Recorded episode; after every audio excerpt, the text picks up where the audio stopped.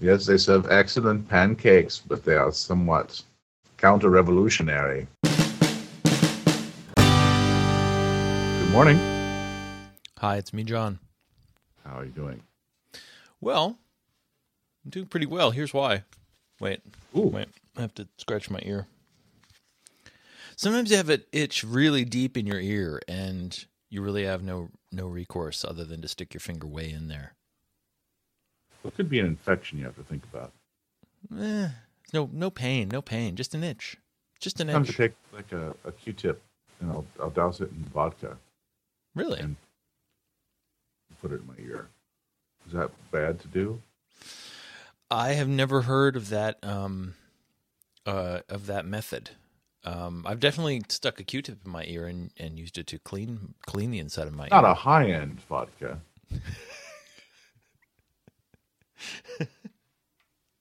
you know, I mean, but not the worst. No.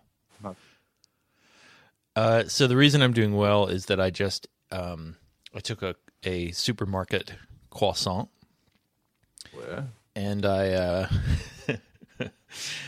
and I uh, sliced it um, lengthwise with a with a bread knife, and then I um, put it put the two halves face up in the um, oven, and I broiled them. I toasted them essentially. I, I- this is if I owned a toaster oven, which is something I should probably have.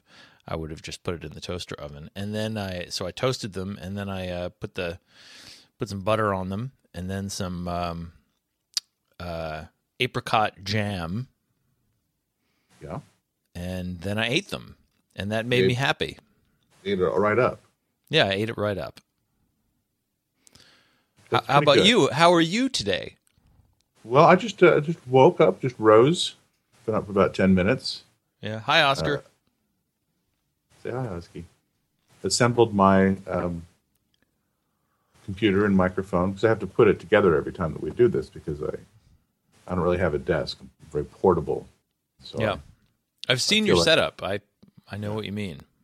I, so I feel like I'm um, it's it's wartime, and I'm setting up my radio, my secret radio, under the stairs to broadcast back to the uh, back to Germany. And I'm a Nazi in this.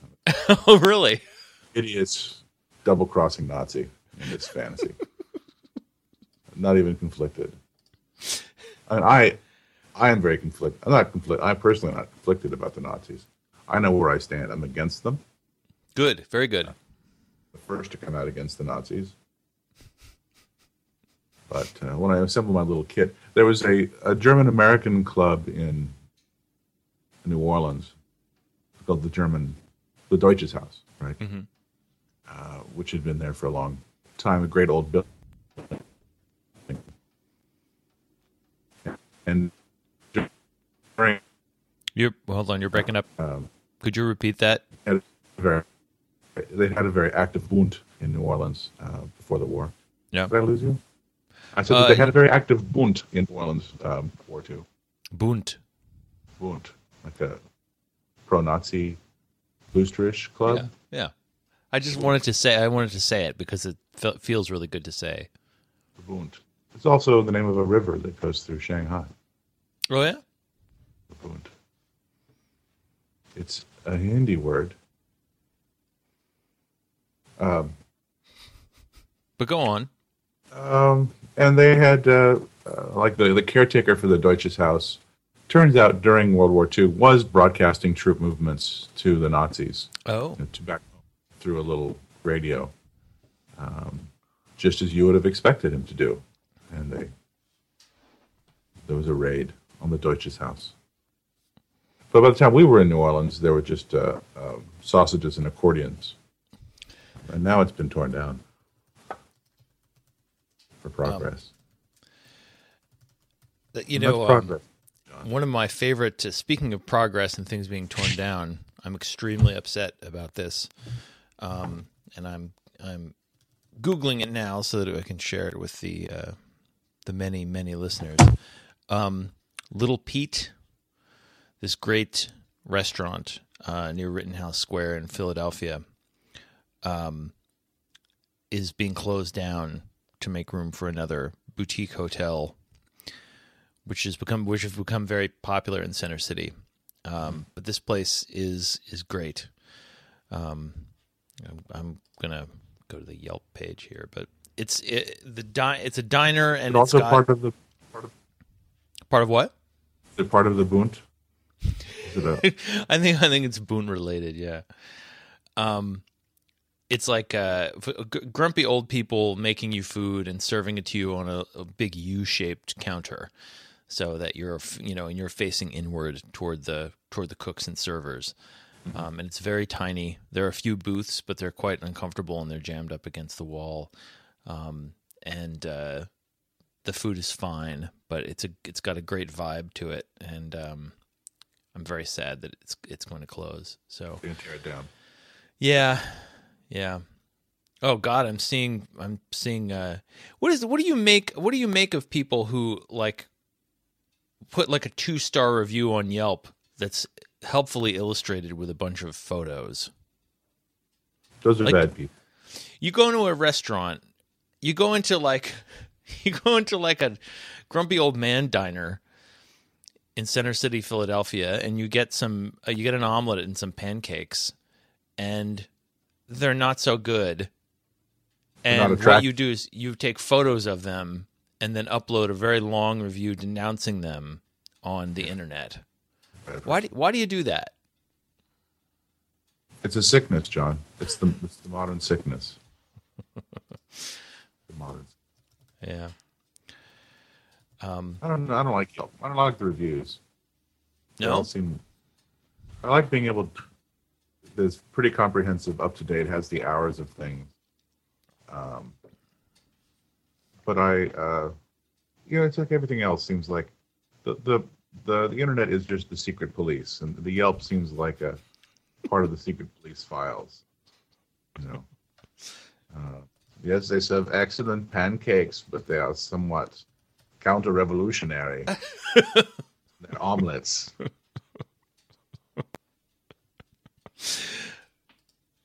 Oh, well, people are always being reported. People being reported on without knowing, without any recourse, Yeah, that's Without not any re- cool. without any reason. I- Without I any reason. I feel like uh, dissatisf- the, the dissatisfaction with a meal at a restaurant. The correct response is to not go there again. yeah, I think it's your fault. Your own Oh. fault. Your own damn fault. Yeah, Ordering the wrong thing, going to the E- wrong place, even not giving being where a- you belong. even giving Perhaps. someone a lousy tip in in uh, retaliation for even poor service, I think is is too much. You should just not go back. Just don't go back. Don't put things on the internet about it. Give the give the waiter or waitress a tip, and say, "Yeah, fuck you. Here's twenty five percent. I'm out of here." You say that to yourself in your mind, and feel good And about having. Thank you the meal. Thank you You- for not poisoning me in this. There you struggle. go. Yeah. If you've been slightly poisoned. Think of how much worse it could have gone when Thanks for not. Thanks for not poisoning me outright. You might say. Had E. coli through your negligence, but thanks for not just, you know, arsenicking me up. Arsenic me up. Turn me around. Don't So- making me out. uh, be your clown. So I did something. Um, I figured the last thing I needed was to increase my social media presence. But, But I did- joined Instagram. But I joined Instagram, and here's why. It actually, it's actually solving a problem, which is not a problem, but it was a it was a streamlining uh, gesture. I post photos to Twitter often, and I post photos to Tumblr sometimes as well. Um, and sometimes they're the same photos, and then I have to use different interfaces to upload the same thing, and then type different versions of the same caption along Right. with them.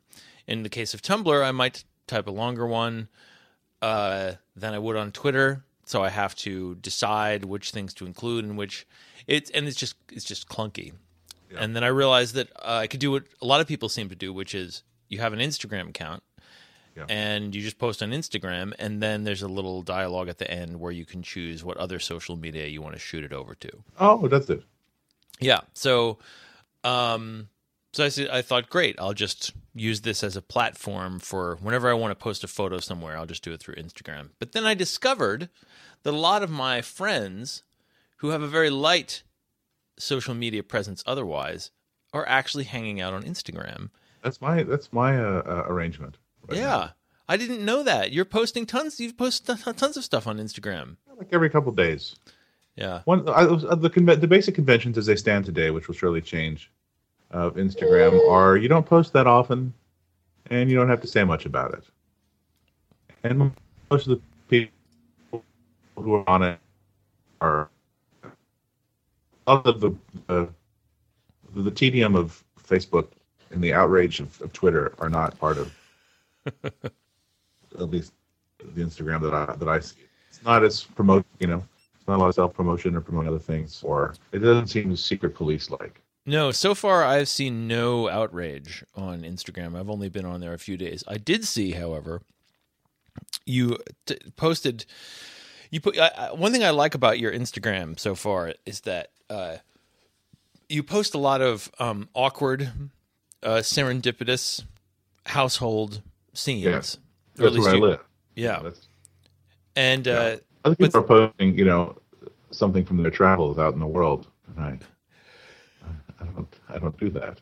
But you, you post instead a photo of um, a copy of Robert Walser's Masquerade, an excellent story collection that I believe you told me about. That it has been coupled with, paired with, uh, is accompanied by a DVD of the cult favorite The Room. uh, which I still haven't, I still haven't watched. Um, Oh, you need to see it. yeah, I know, I know. I've I read the book though. I read the I read the book about it, which we Oh, talked about in a previous episode. most interesting thing about the room to me is Tom Bissell's take on the room. So, you, What- you've. What did Tom Bissell say about the room? Well, he wrote the book. He co-wrote that. oh, yeah, that's right. He co-wrote the book.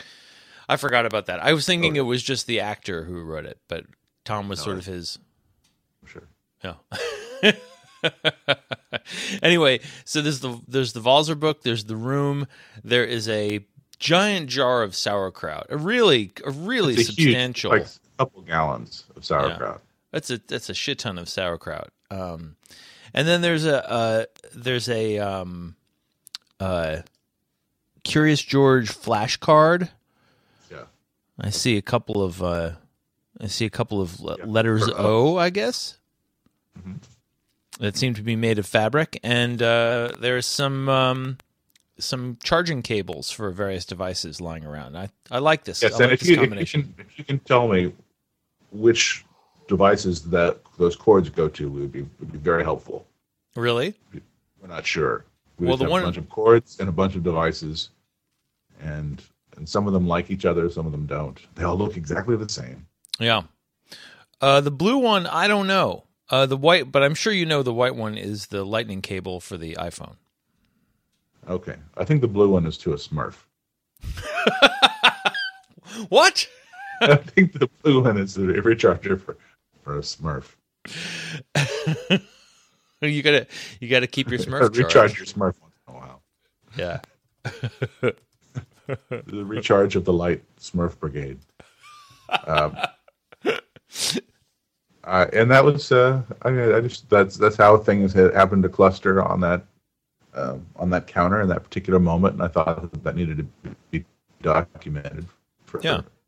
for posterity or posthumous, posthumously. I'll I'll do um in the same way that Howard Stern used to um used to summarize the Nancy comic every morning. I'm going to I'm going to give little uh, verbal verbal descriptions of of uh, your Instagram photos here. We have a we have something that looks like a, a di- a dinosaur bat, a bat that with a dinosaur face, yeah, a toy.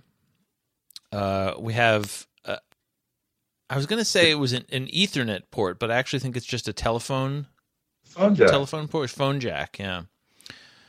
Uh, we have a little robot that may also be a candle. Made by Shauna Han- uh, Shauna Hannibal, who I believe listens to the podcast. Really? Was She always makes a little Christmas craft, and that was her Christmas craft this year. Was a little robot candle. She made a little monkey candle about five years ago, but rats ate it. what? The rats ate most of it. Yeah. They they as far in as they could reach to the through the packing box, through the little handhold in the banker's box. Rats ate, uh, sort of clawed out about half of the monkey. Where was the monkey living, and why was it exposed to Monkey was in the basement of our house in Ravenna for about a, a week uh, when we were moving from maybe, maybe a month when we were moving from Missoula uh, back a year ago, and it, it was a box that went into the basement for about a month, and the rats did what they could. I'm sorry to hear that, but um, maybe the robot will fare better. We don't.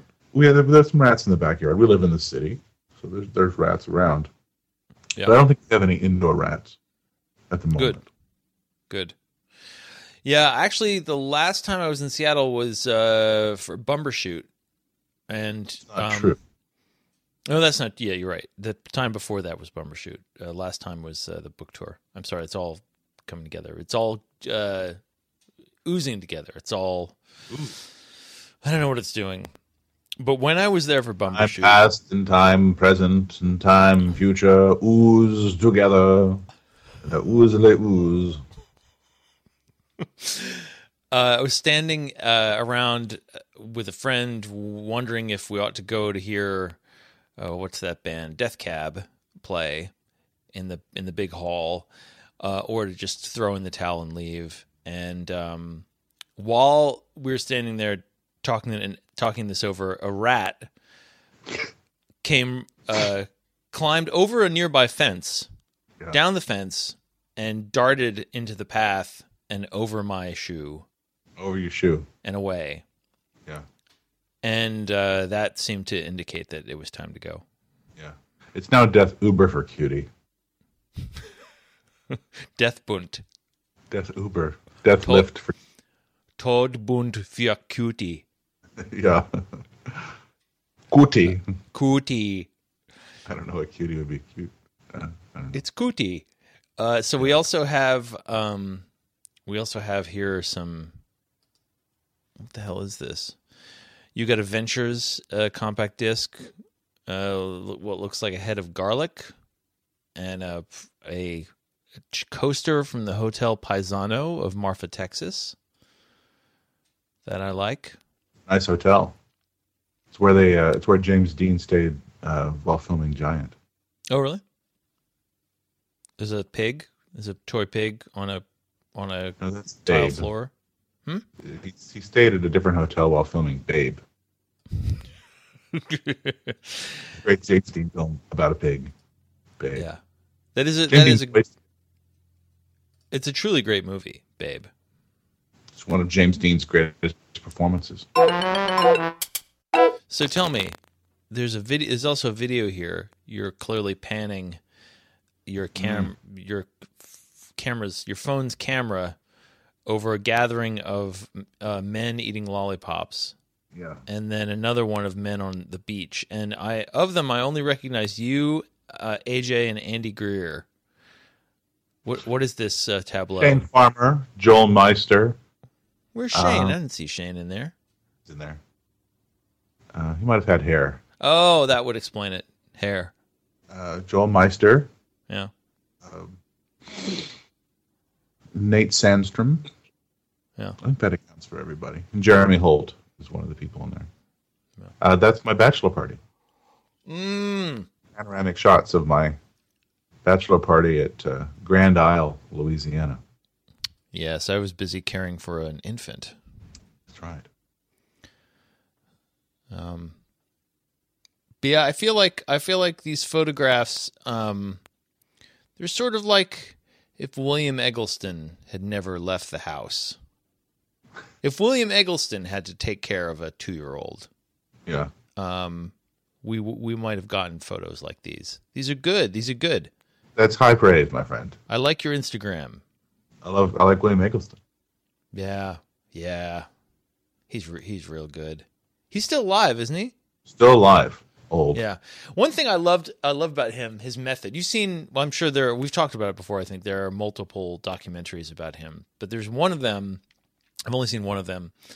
Uh really liked it. Um and it shows him out working.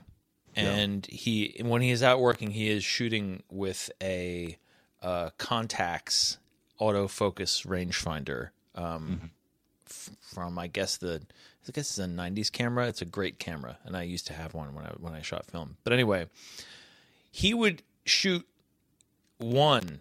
One, one or two little shots. Yeah, From- he would from- see The waist too, I think. Maybe uh, some of them. I'm sure, but it's like he like I think most photographers, if they see something they want to photograph, they'll photograph it, you know, a dozen times. Um, but he would just take one or two, and I I like that. It's sort of I kind of t- took it to heart, and when when I am in, going through a in being into photography phase, that's what I try to do. yeah. Because I I, don't, think it translates to other other activities. yeah, like making making rock demos. Yeah. I think uh, I think a lot of music doesn't really benefit from being demoed um, because you're unlikely to. Um, you're never going to capture the feeling of recording the song for the first time, Yeah. um, and that's sometimes a great feeling. Our notion. Yeah. So you've got this. You've got this thing here. Um, it's from a couple of months ago. It is a crayon drawing um, of a really strange-looking man with a big bloodshot eye and what looks like a dick sticking out of his head, and it says "poet." You Yeah. want to talk about this? Well, just drawing things for Oscar. Um, Yeah. I think you'll see there's also a drawing of a bear adjacent Yeah. to the poet.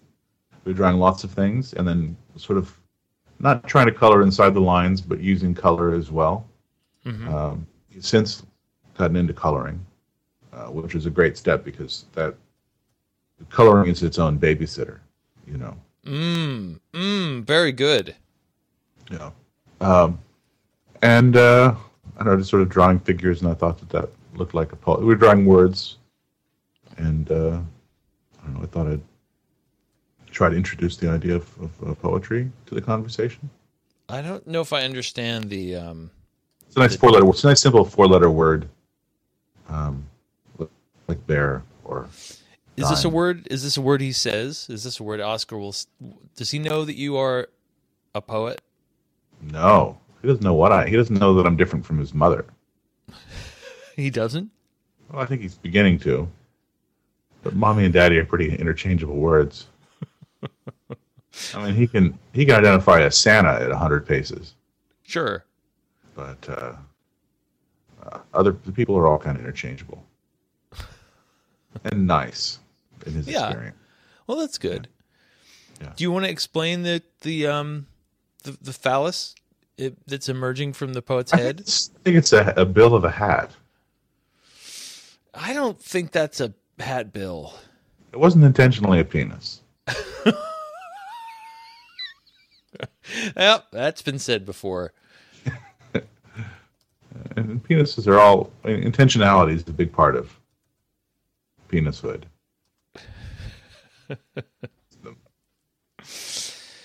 Um, yeah, the, yeah, the bear's cute though. It's a cute bear. Although he's he's got a um, he's got a uh, like a like a webbed foot. Yeah, I'm bad at feet and hands. I'm really bad at drawing feet and hands, even for bears. Yeah. A lot of our a lot of our domestic life is governed by the comings and goings of invisible bears that we have to either hide from or pursue, or be. Ooh.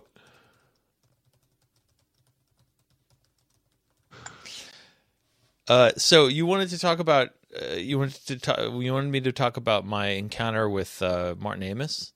We Well, you gave me a this. You gave me a teaser about it three or four weeks ago, and then we, we were unable to um, to talk. I think over Christmas, Yeah. and I think it's gone out of your head. Yeah, it, it wasn't uh, super exciting. I didn't spend a lot of time with him. Essentially, uh, my bandmate Lauren and I went up to uh, Colgate, got, drove an hour and a half to hear um, Martin Amis give a reading, and um, it, it- he the reading wasn't that great. Sadly, it was kind of incoherent. Um, he actually opened it not by reading anything, but by um, d- berating America for its uh, gun gun policy, um, which was which was solid. He was very well spoken on the subject, and he just basically said we're a bunch of crazy idiots. And then he read a bit from his new book. Um, he just seemed to be picking uh, excerpts at random that he liked, but that didn't translate well read aloud, and uh, he read them it, he kind of hurriedly. You could tell that he was very eager to just get the whole evening over with and go back to Brooklyn where he has been living. But then, Correct. and after the reading, um, we waited for him because I had weaseled us into the din- the the dinner that was going to happen afterward. Um, so there's a long line to sign books, and we had to hang around and wait for the books to all be signed, and then we were all going to go down to the to the place where the meal was to take place. This lovely, lovely old house called Merrill House, um, which at the writers' conference I I often attend in the summer. Um, it's where all the all the drinking happens.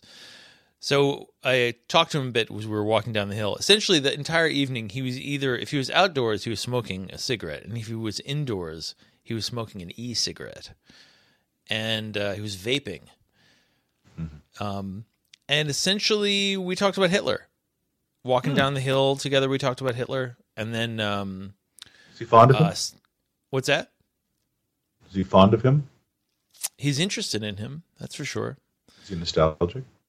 Uh, that's an interesting question. Perhaps, perhaps he's nostalgic for, um, for a time when, when someone could be despised so thoroughly. Hmm. Um, and then I sat next to him after dinner for a while, and uh, he he, um, he talked about Hitler some more. So I I th- I think that he was just looking for. He was either going to talk about Hitler or he was going to go home, and he talked about Hitler. Either talk Hitler or go home. Yeah. but you know what? I really quite liked him. I you know, he has a reputation for being something of a of a prick, but um he wasn't. He, I I liked him a lot. There was a great moment where um when I sat down at the table, I was I did not I did not try to sit next to him. I sat kind of far away because there were a bunch of students who wanted to talk to him and it, and uh um but then some maneuvers happened where I was asked to go talk to him. I think I think the people I knew there wanted me, the a fiction writer, to go talk to the other sort of published fiction guy in the room. Um, so I sat next to him, and when I sat down, he immediately turned to me with a big smile on his face, and he gestured to this extremely intense young, tall young fellow, uh, some I think junior professor at Colgate he must have been. He gestures to this guy, and he says, "Ah." Um, this fellow has been telling me that uh, modernism started in the 19th century.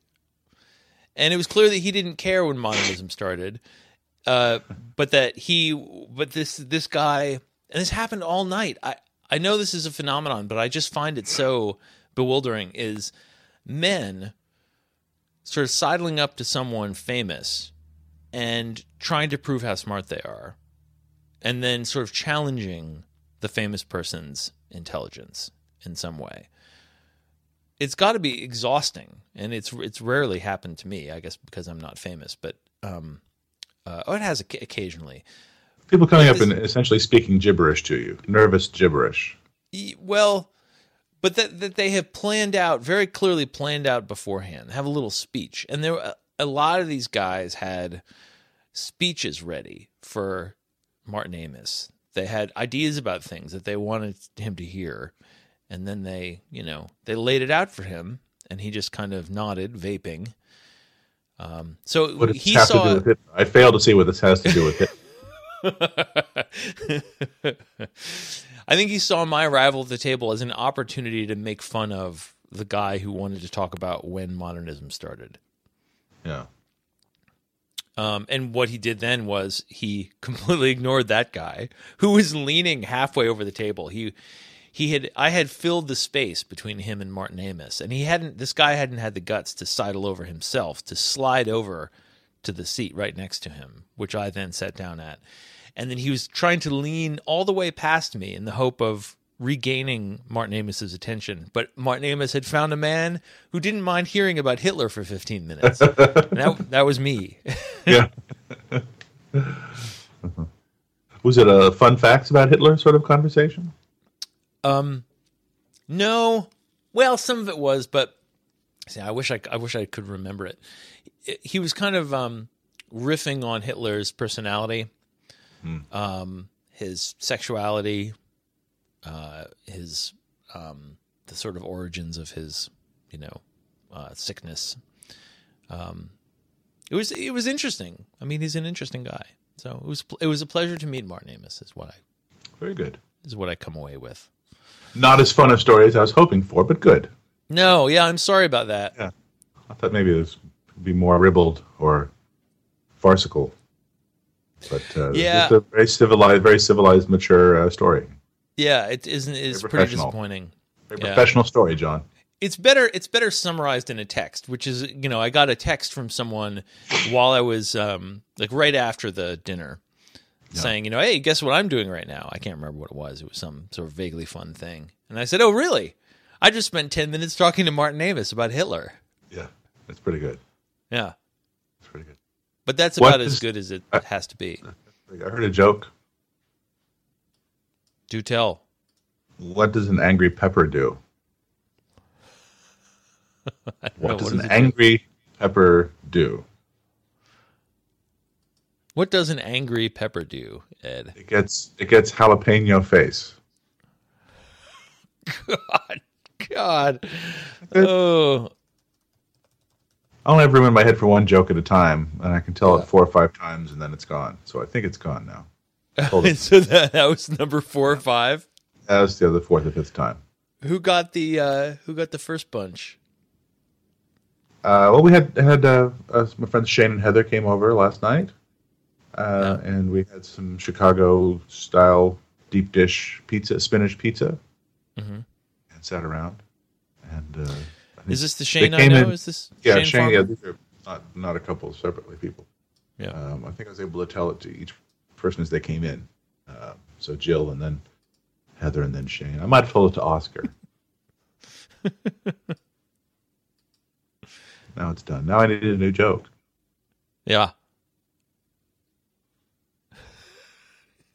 Uh, so you're going down to New York City? Going down to Brooklyn?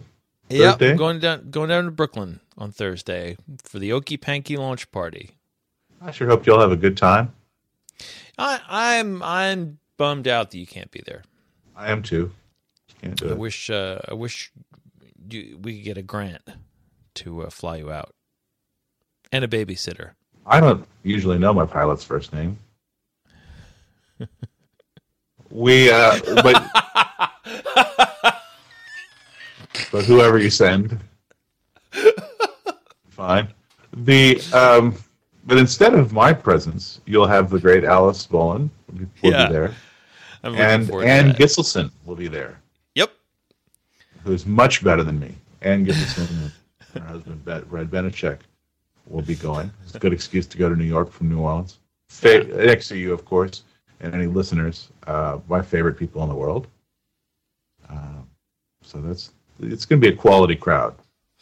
Yeah, I actually, I, I've actually never hung out with Alice. Like that, that uh, the night we met at that party, we talked for a little while, but our relationship has been entirely on Twitter and on this podcast. So I'm very excited to meet Alice's boyfriend, who's flying out with her.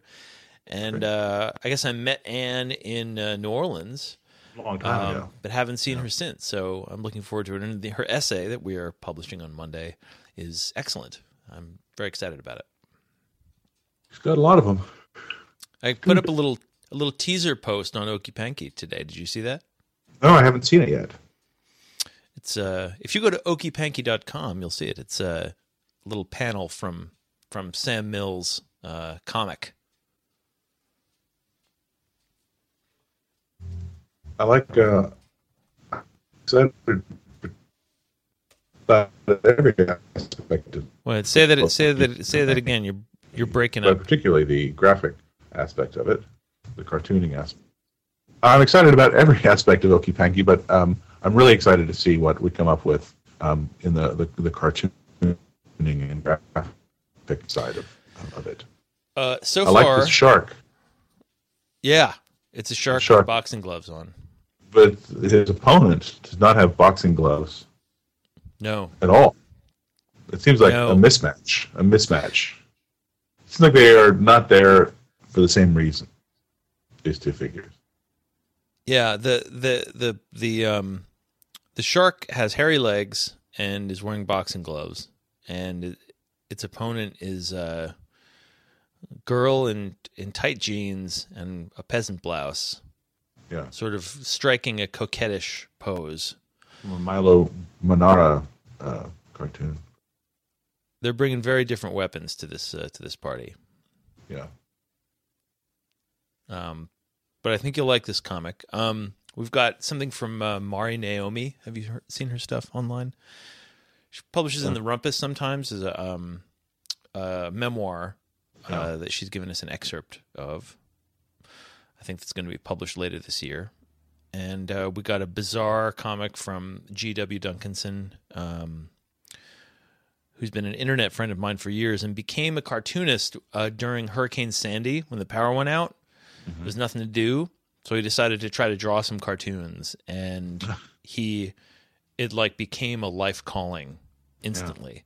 And uh, he uh, he's got a comic in this year's Best American Comics 2014, and he gave us a really strange comic um, about uh, a guy who voluntarily has his legs removed below the knee. Um, and we've been promised something from one other person. I won't I won't say who until we get it, and uh, have have my fingers crossed about a couple of others. But um, yeah, I'm glad we're doing the cartoons. I'm I'm excited about it. It also will be you know when you when you go to our page with any luck, you'll see a bunch of images as well as text, and uh, you know it'll look interesting. exciting. 2015 is the year of Okey Panky. It's the year of Okey Panky. Yep, I forgot it was 2015. You're right. Yep. Oh Sign your checks differently. checks. I'm doing the thing now where you just hold your telephone up to the to the swipey thing. Money comes out. And it out just- it. It just char nothing comes out. It just charges. You Yeah. put you put the phone up there and you put your thumb on the thumb reader thing on your phone, and it makes a ping. It takes about a second, and then uh, you've paid. You said that your um, grocery store accepts that now. Yeah, What else around Ithaca? I haven't seen anything Uh, in Seattle. No, no, that's true. The Whole Foods does, but I haven't seen it uh, many other places. And this is a The, tech uh, city, John. the other the other grocery store in Ithaca does, but only about half the the aisles work. Here's the thing: is you the the stores don't need special hardware to do it. It's the same hardware that has been reading their cards for the past few years are all equipped with this, um, whatever it's called, the um, you know, you can zap signals, uh, near near field communication. Yeah. Yeah. Uh, and so it works even at places that don't they didn't realize it was going to work. Mm. Some of them have intentionally turned it off so that they can jo- join an awkward consortium uh, that will have its own payment system. Because the problem with the Apple thing, apparently, well, it's not a problem to me, is they that the store doesn't get your information. They don't have your credit card number. They can't track your purchases. It's, it doesn't register as you. It's all encrypted and it goes directly to your credit card without the store seeing it. And they, they want the they want that data. So they I'm sure they can switched buy it from Apple, I doubt that. actually. No. God, I hope not. I mean, that's the whole reason I use Apple stuff as opposed to other stuff is that they're they're not selling my information and they're not showing me advertising. This is a thing I I'm I'm being unreasonable about this, I think. I went to um not to talk about tech stuff, but I decided to try to use the I've been using a third party Twitter client on my phone for, you know, for years. And um I decided to try out the the stock Twitter app. Um and it's full of advertising. And I thought that I would be able to stand it, but I can't. I cannot I can't bear to look at advertising. I want to pay a fee. I want to pay an annual subscription fee and not ever look at ads ever. I don't want to look at ads at all. Yeah. Not even tantalizing ads No, that are trying to pique your curiosity. those are all of them, Ed. Hmm. Well, if it's about something that's particularly berrylicious That's right. or has Yeah. e- extreme cheesiness, cheese Yeah. flavor. What if it in, in, includes some tips to lose weight? Well, I don't want. To, I there's plenty of those. I can find them if I want those tips. And I, besides, I know how to lose weight. Stop stop drinking gin at night, and don't have those. Uh, don't have any more of those uh, gushy little uh, peach flavored, sugar covered candy rings that Rian bought at PNC. And don't eat the kids' ice cream. And uh, you know, and and walk every day. That's a list. That's how you. That's how you do it. That's, But that's the- four tips. Yeah, John Lennon's four tips to healthy eating. yeah. Listicle. Send it. Put it out. What's the difference between a list and a listicle? I don't know. That's a good question. I think a listicle is just a list that is exists for meme and clickbait purposes.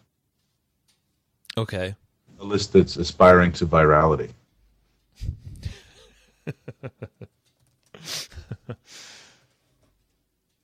Lists, lists can reach for the stars too, John. it's not just listeners to the Casey Kasem Weekly Top 40. Get those clicks. Reach for the clicks. the ground and reach for. Will we have enough clicks? Will Okey Panky have a sufficient number of clicks? Will we feel that we need more clicks? I feel like we'll always have a thirst for clicks. Our click thirst is great. Everyone wants to talk about my click drinking, but nobody wants to talk about my click thirst. So you've we, you've you've been light on the um, on the life information today, Ed. What do you want to talk about? I gave a reading. I went to, there was a festival here in, in Seattle. The, it was called the Big Ass Boombox Festival. Mm-hmm. I did No, you, Uh, of course you didn't. both music and literature, and I gave a reading and I read new stuff, stuff that I'm working on that's been on my mind, which I usually I like to do, and usually because it goes well, it did not go well. Oh, really? Uh, I mean, people were, and I, I, it was a small enough crowd that I knew most everyone there. People were, you know, friends who were curious about what I'm up to, and and I just, uh, just read it. I hadn't read it aloud. It just was not good. The work was not good. Not done. The work will be good when it's done, but I realized not done. Did the did the crowd um it was it the crowd's reaction that told you this or just as the words were coming from your mouth you as I was reading it, I was like, "Oh, this is not," which is probably affected the way I read it.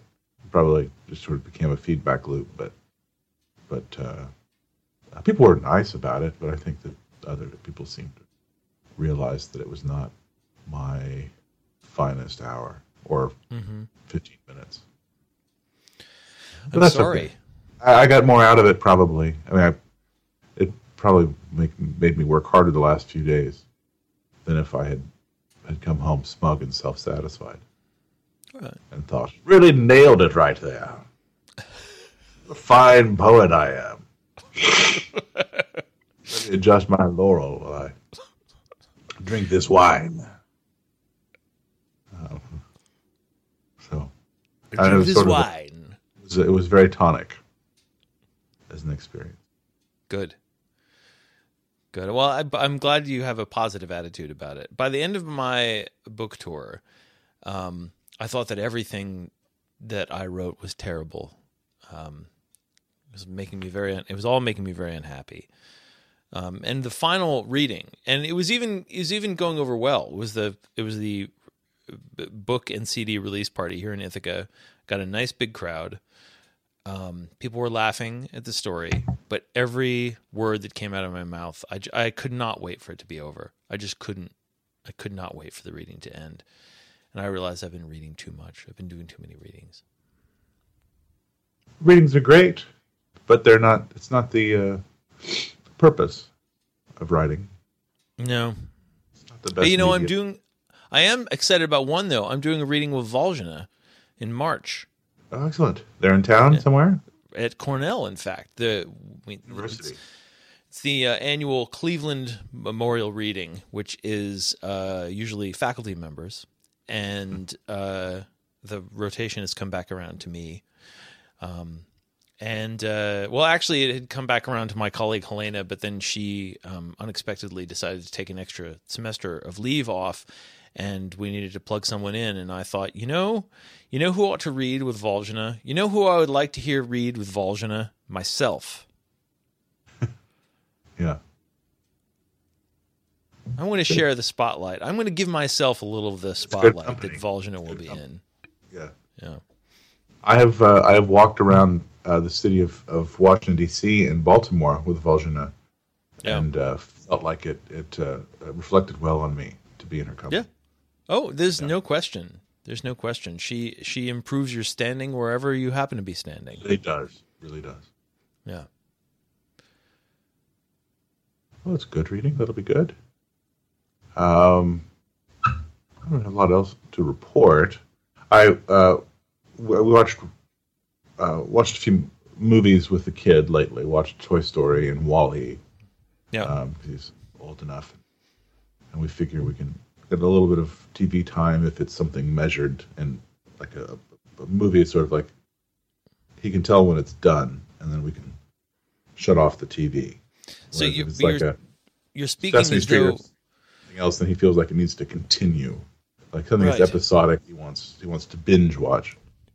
Um, uh, and so we watched these, these things, and I, I afterwards, um, I after Wall-E, I was, was thinking about it. I, I didn't know, I wasn't sure whether it was a cartoon or not. I mean, I knew that it wasn't live and real; it wasn't a documentary, but I couldn't visually recall the difference between something cartooned uh, digitally rendered and something that's you know live action and something that's a hybrid. I that- Really? I'm not sure about a lot of things right now. A lot of movies, whether they were cartoons or digitally rendered, live, or uh, you know, something in between. that's a little bit disturbing. Well, I think part of it is that there is not much difference between these things now. Yeah. and also, uh, yeah, I don't, I don't think it reflects on something cognitive on my part. I think it it's uh, it has something to do with memory of images, memory of, of movie. Um, but uh, I, this is there's something alarming to me about that. Uh, the Do you think do you think there's going there's there's going to be some consequence to this change? the filmmaking. The blurring of lines, the, the no, no no longer able to tell to recall which thing a thing is. That's a problem.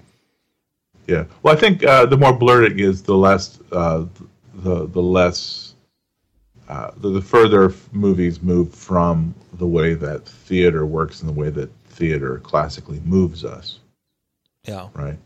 Uh, Being in the presence of another person, pretending to be a hero or something, as it, you know, the whole Arist- Aristotle Arist- Aristotelian diagram of what happens to us when we're watching a play and how it moves us and, and Right. uh, we our, identification and the catharsis and how it it has an impact on us emotionally and and uh, it affects the way we think and the way we, we judge right and wrong and and uh, it makes us better people. It lifts us up, challenges us, and lifts us up. I think is is really dependent on feeling like we're uh, sharing an experience with a person, not just the, the the character, but the the mediating figure, the actor, right? Yeah. That's a big part of it. And I think we're moving towards actorless films.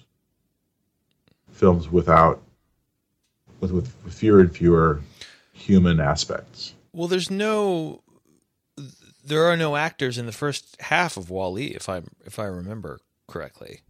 There's no nothing there's no dialogue. Images Very of little. Fred Willard. Yeah. Flickering images of Fred Will- Willard. yeah, yeah. um, Yeah, I guess that's you know, I, I'm I tend to be a contrarian about a lot, a lot, a lot of things, which is probably a it's a personal weakness of mine. But among them is this idea that, um, all right, well, he, I'll just go ahead and say what I was going to say, which is, I was at the bookstore the other day waiting to meet my son, who was coming out of his bass lesson. He was going to meet me at the bookstore afterward, and there was a girl shopping for books there. Uh, like a teenager, and I thought that girl looks really familiar. She she must look like someone famous, like she had a glow, Yeah. right? She she had she sort of had an aura of of uh, like public importance Yeah. to her, and I was trying to think of what actress she resembled, who I'd seen it on, on television or in a movie lately. Ruth Buzzi. it was not Ruth Buzzi. Uh, and it turned out um, it wasn't until Toby showed up that I suddenly remembered, and the two sort of glanced at each other, like acknowledged each other, that I realized that the reason I know her is she was in the high school play that Toby was in. And then I realized this had happened a few weeks before. I went to the movies with Toby, and we walked into the, you know, we walked into the theater area at the mall, and there was a kid sitting on a bench, and I immediately thought, oh, that guy's famous. But it was just a kid from the play, right? And of course, the, both of these kids are pretty good actors for you know for high school students. Um, but the fact is that I had, st- and I was only at the play because Toby had, was an extra, and I wanted to see Toby sitting, you know, bumbling around in the background or or saying his one line or what have you. Um, and uh, but the fact is just the, just the just the fact of having seen them on stage performing for the public and me being a member of the public gave them gave these kids these like 17 year olds this kind of aura of of famousness that they had sort of their part of them had kind of lodged in my consciousness and uh, maybe it's a bad thing that there's no uh, analog to that in the in the digital realm. Maybe. I don't know. Well, I, th- I think you lose that uh, that essential uh, human reaction. I think you can be. It, it, it, if you lose the people, you lose the purpose. And just it's just mere entertainment. It's child's entertainment. Yeah. Uh, its its purposes are are merely for instruction. You, I- I have noticed you've been down on filmed, popular filmed entertainments a great deal. in the past Well, I, I, I don't years. get to I don't get to go to the movies um, often, and I love going to the movies. Um, and also, I just haven't I just haven't seen anything good. I mean, I, I think what I've seen that is good is not excellent. Mm-hmm. In I don't know. Um, yeah, the people there don't seem to be enough. We're not in a, gr- a great age of movies. No, I don't think. But you're you weren't happy with. Um, I think you you had some unflattering things to say about Breaking Bad. Did I? Did you not? Yeah. I think I think you found I think you found the whole like compulsive watcher watchiness of it to be manipulative in some way. Oh yeah. Well, I mean, it's a, it's, it's fine. It's a comedy. Um, it really was It's a comedy. Yeah, I think Breaking Bad's a comedy. Um, I think it has aspects of comedy. It's a comedy in the way that it's all comic actors, all right, sure. almost entirely comic actors. Um, uh, yeah, I mean, you know, I, I guess it's a little. I'll give you that Breaking Bad's a little dark.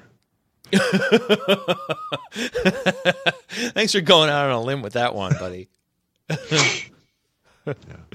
I will posit that the TV series Breaking Bad is a little dark.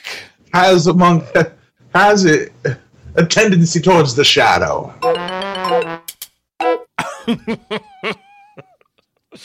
How do you justify this view, you might ask? Well, Do it. um, I don't know what else is what else was. So you're going to go to New York? You're going to uh, uh, grab a meal before the Okey Panky? yeah, I, Where are you going I, go? uh, I don't know. I don't know. I I emailed Alice to see if she and Chris wanted to get wanted to join me for some food before the before the party. I don't know when they're getting to town. Uh, and I'm actually going to be there for a couple of days because uh, I'm going to meet my family at my parents' house on Saturday. Uh, so I'm just going to stay in New York until Saturday. So I'm going to meet up with various friends and eat various meals, but I don't know where. The friends are going to decide because they're the ones who live in New York City. So next time I talk to you, I'll probably have some very uh, tasty anecdotes to share. I do want to tell you about one. I do want to tell you about one other thing. Something Owen uh, sent me. Um, go to the go to this go to this website. I'm gonna I'm gonna put it in the in the in the Skype call for you. If I can remember how to do this. No, that's not right. This? No. That? No. Damn it. How do you do this? Send files. There it is. There it is. No. ah. No, no, there's a little dialogue box at the bottom. Oh, with the plus? Uh, there's a there's a there's a, a thought balloon or a Yeah. speech balloon. Yeah. Press the speech balloon a little. Yeah. Instant message. Do I do that? Yes. That's it. That's it. Okay, here here you go. This is um oh hi. You sent me a hi. Uh I'll I'll put this in the notes too. Um this guy Anthony Snyder. Owen came across his webpage because um he was looking for stuff about um methods of solving the Rubik's cube, which is a hobby of Owen's, you might recall. Yeah. This guy um invented a, a, a you know a method um, for solving the cube, and also uh, bel believes himself to have invented a lot of other things, uh, including the Windows operating system.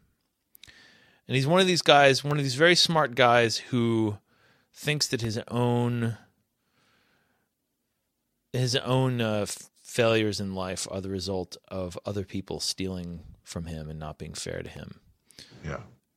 um, and he's he's talking about how he he invented something called the boxes operating system when he was 16 this was in 1980 um, and he said uh, i demonstrated this at a to be well known computer club shortly after the club first formed. I also demonstrated multiple simultaneous instances of my word editor running inside these boxes. Each of the original members were present. They all watched me as one of the members copied the OS right after he asked, and I told him no. Years later, I discovered that this member was personal friends with Steve Jobs and had likely given him a copy of my OS. I also learned this was a critical time when they were stuck while trying to port the code they received from Xerox for spelled with a Z, for a windowing OS. My OS ran on the same CPU that Apple used, making it very easy to port, while the Xerox code was designed for a different CPU, making it hard to port. A number of people believe they used my code in making the first publicly available windowing OS sold with each Apple Lisa computer, which was later reverse engineered by Microsoft to make Microsoft Windows. Yeah. Well, I get that dude was fucked. Yeah. Um, but I find this this page very interesting, and then he and then I like the picture, You know, the 35 year old pictures of floppy disks. yes. Um. Yeah. that were truly floppy.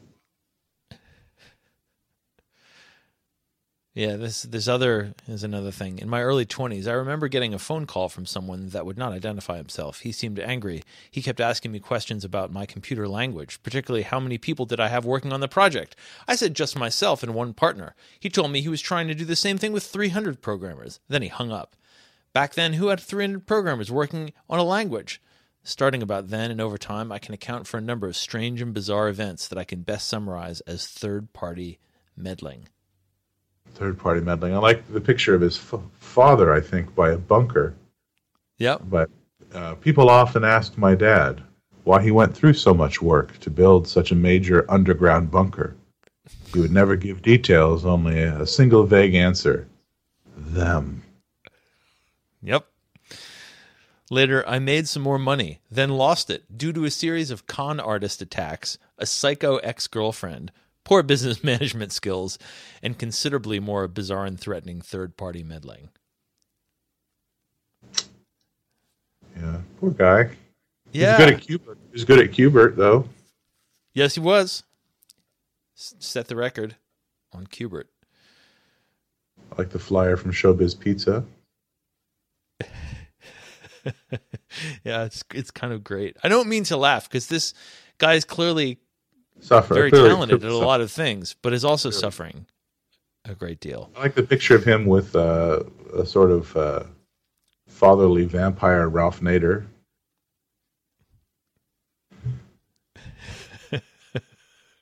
Maybe it's his father. I think it's his father. That's what the father.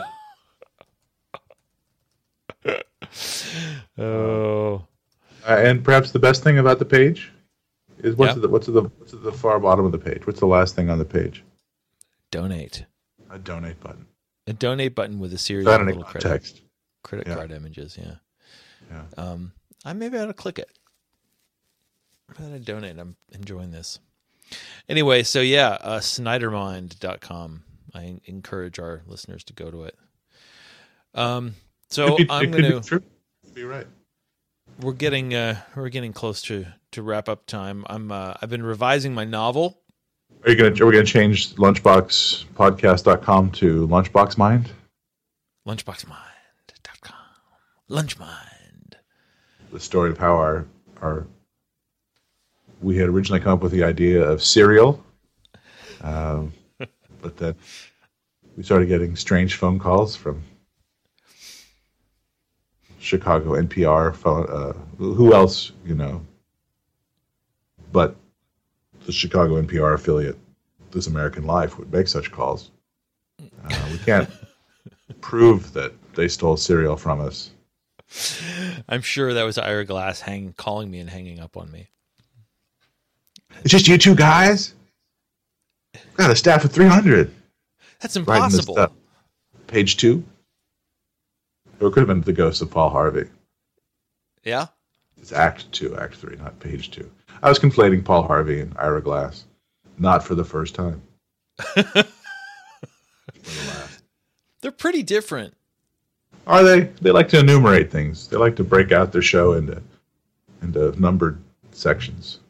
They do. It's true. They and they like to uh like to tell stories from the people. They do. They do. They are very are the- similar. Paul Harvey. What are the people's Glass. concerns? What are Mm-hmm. the people what's going on with the people? We're going to talk about them. Did you like Serial Ed? Did you listen to Serial? I liked it at first. Um, I liked the, the the project of it. Um, I hope there's more. Uh, like I said, like I think you know, podcasts are they are, one of the things of whatever popularity they have is they are using kind of new media to do what a lot of the social media doesn't, which is just like little zips, right? Uh, Yep. So extended conversations, extended interviews, extended journalism. Uh, at a time when a lot of the other things that we're learning how to use are ultra brief, right? Right. Like uh, a 140 word uh, petition, you know. Um, and uh, I, th- I thought Serial really stretched that um, Yeah. formally. It's great. Um, I, I liked it all the way to the end, I must say. Uh, uh, yeah, but I didn't, didn't really Go ahead. I, I didn't really have any expectations about it seemed No. clear early on that there would be no real answers it would just be an exploration of all the weird these weird lives intersecting and the and the vagaries of people's memory and Yeah. um you know i am disappointed they never uh had an interview with jay but other than that i Have you read the Slate has been Slate has interviewed him. yeah I, have they published the second part yet I think they've published three parts. all right i'll go read the second and third then Um, uh, yeah, I like I would say I like crime stories. I mean, Yeah. it, fit, it fit a lot of my interest. You know, you know, I like not you know, like detective stories and And uh, I think I think what I liked most about Serial was really in my mind, like like reading about it outside of the podcast. Yeah. Seems weird to me because to me it's all fiction. I, know that it was real reporting, but the the pleasures of it were the the pleasures of. Uh, uh, I liked it as um, an, an, artifact from some weird crime novel that has yet to be written. Yeah. Yeah. Uh, you know, um, I liked it.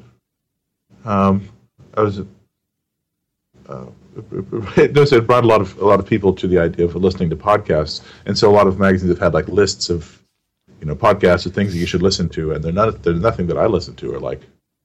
Um, so I, I think it'll. Uh, I don't know. I don't know what I think. It's early in the morning here, John. You have the you always have the uh, the upper hand in these conversations. The, have the tactical advantage. You know, we could we could do this anytime. We could do this. Uh, you're you're the one who went, who started asking to do it first thing in the morning. It seems to be well. I mean, that's, yeah, look, that's when you have. what works best for me, and my voice yeah. is at, at its deepest and most sonorous, most stentorian early in the morning. Yeah. Yeah. No, I don't. I don't mind not having the upper hand in the conversation. I don't mind. okay. All right. That that uh, uh, I'm a little slower. I have a little. T- I have a tally going. For, I have a list in my one of my notebooks with the name of each podcast, and then a little check mark to, uh, for the ones that I won. Yeah, yeah, yeah. You know, and I'm well, I'm ahead at the moment. You're ahead. I think I won this one. I don't see it as a competition. I don't see friendship as a competition, John. But I. Well, then you're, you know, you're at even more of a tactical disadvantage than, uh, That's right. than I thought. Yeah. You don't even know it's a competition, you idiot. There was How are you going to win if you won't acknowledge that? That's right. I think about this a lot. There was a some weird Fox News, Fox uh, TV show a number of years ago about uh, people in competition with animals. um, it had it had sprinter. Was he a sprinter? We had, had Carl Lewis, Olympian Carl, Carl Lewis. Lewis, racing a giraffe. Who won? It's a draft. Yeah. No, I don't think it's. I think it might have. I think Carl Lewis might have won because the draft might have stopped, and there were there was commentary over it, and uh, you know, you know, you know, kind of a play-by-play and a color man talking about it, and they were you know, talking about you know how fast drafts can run, how fast Carl Lewis can run, and they're like, what are some of the factors in this? Well, you know, Carl Lewis, you know, he hasn't he hasn't you know, he's had a little bit of a layoff. He hasn't you know he's not at the peak of, of his running career. Uh, so if you know he might be able to win if he's really really focused and uh, you know gets a good start right out off the block. Uh, and then for the giraffe, the main problem, the main uh, thing that the, the giraffe has to overcome is not knowing that it's a competition.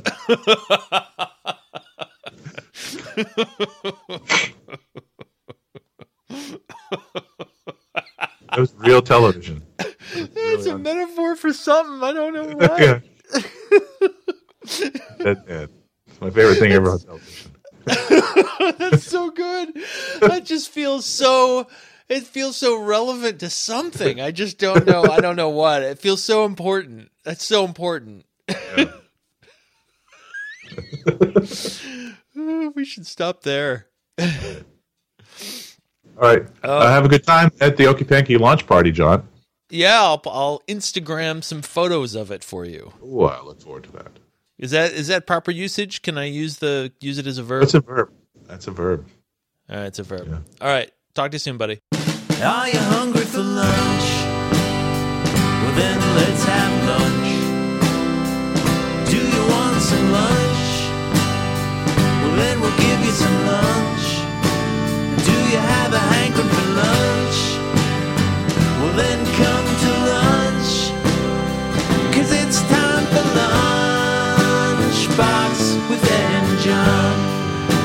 right. It's time for lunchbox with Ed.